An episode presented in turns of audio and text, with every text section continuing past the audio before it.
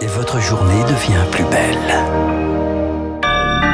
Nous sommes le vendredi vingt-trois décembre deux mille vingt-deux, il est neuf heures. Charles Bonnet pour toute l'actualité. Le week-end de Noël est déjà gâché. La S N C F veut désormais éviter une grève. Pour le nouvel an, mouvement des contrôleurs, la direction recevait hier les syndicats avec de nouvelles propositions sur le statut et les créations de postes. Une réponse est attendue d'ici midi. En attendant, aujourd'hui, un tiers des T G V sont annulés. Demain, euh, un, demain et dimanche, hein, ce sera deux sur cinq. Une épizootie de grippe aviaire qui perdure dans les élevages en France et dans toute l'Europe. Le gouvernement veut lancer une campagne de vaccination prévue à l'automne prochain. Pour le moment, les vaccins sont en phase de test. Les résultats sont attendus d'ici l'été deux mille vingt-trois. Une baisse confirmée des contaminations au Covid. C'est le résultat du point hebdomadaire des autorités sanitaires. Moins de cas et d'hospitalisation en recul. L'hôpital reste tout de même confronté à une triple épidémie. Covid, grippe et bronchiolite. Le nombre d'appels au SAMU est en hausse de trente à quarante pour cent. Dans ce contexte, l'agence régionale du Grand Est appelle les étudiants et les retraités à venir prêter main forte. On en parlait dans la météo, cette chaleur inhabituelle fin décembre aux États-Unis. C'est tout l'inverse, avec une tempête, des températures glaciales. Plus de cinq mille cinq cents vols annulés. Joe Biden appelle à prendre ce phénomène au sérieux. On l'appelle le serpent. Charles Sobhraj est sorti de prison au Népal. Ce Français condamné pour plusieurs meurtres commis dans les années soixante-dix en Asie. Libéré pour raison de santé, il est en cours de transfert avant son extradition vers la France.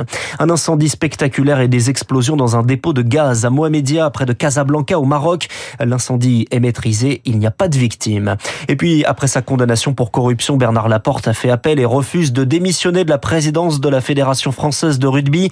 Il accepte seulement de se mettre en retrait. Il était convoqué hier par la ministre des Sports, Amélie Oudéa-Castéra. Elle demande que le choix de son remplaçant soit validé par un vote des clubs. On termine avec la Bourse de Paris et le C A C avec Sylvie Aubert d'Investir le Journal des Finances. Bonjour Sylvie, la tendance ce matin. Bonjour Charles, bonjour à tous. Eh bien, les investisseurs sont un peu comme les enfants qui attendent le Père Noël. Ils sont là, ils marchent sur la pointe des pieds, ils hésitent, ils attendent les cadeaux. Eh bien, c'est pas sûr qu'ils aient des cadeaux aujourd'hui. six mille cinq cent quinze points pour un C A C qui ouvre tout à fait stable. Hier, l'indice a fait demi-tour après des statistiques américaines jugées inquiétantes. Les données publiées ont pourtant montré la solidité de l'économie américaine, la solidité du marché du travail. Or, justement, c'est ce qui fait peur au marché parce que la réserve fédérale va devoir calmer le jeu en maintenant une politique monétaire restrictive avec au bout du compte eh bien, une probable récession en deux mille vingt-trois. Et à Wall Street hier, c'est le rouge qui l'a emporté. Les valeurs technologiques ont été les plus malmenées. Alors aujourd'hui, les investisseurs attendent à quatorze heures avec une certaine appréhension. Alors c'est l'heure de la publication des chiffres américains et vous l'avez compris, s'ils sont bons, eh bien, ça fera plonger les indices. On marche un peu sur la tête. Et que cela ne vous empêche pas de passer d'excellentes fêtes de Noël. Je vous retrouve avec plaisir en deux mille vingt-trois. Merci beaucoup Sylvie Aubert, excellente fête à vous également, et il n'y a que quand vous nous parlez de récession que le ton de votre voix perd un petit peu de sa pétillance.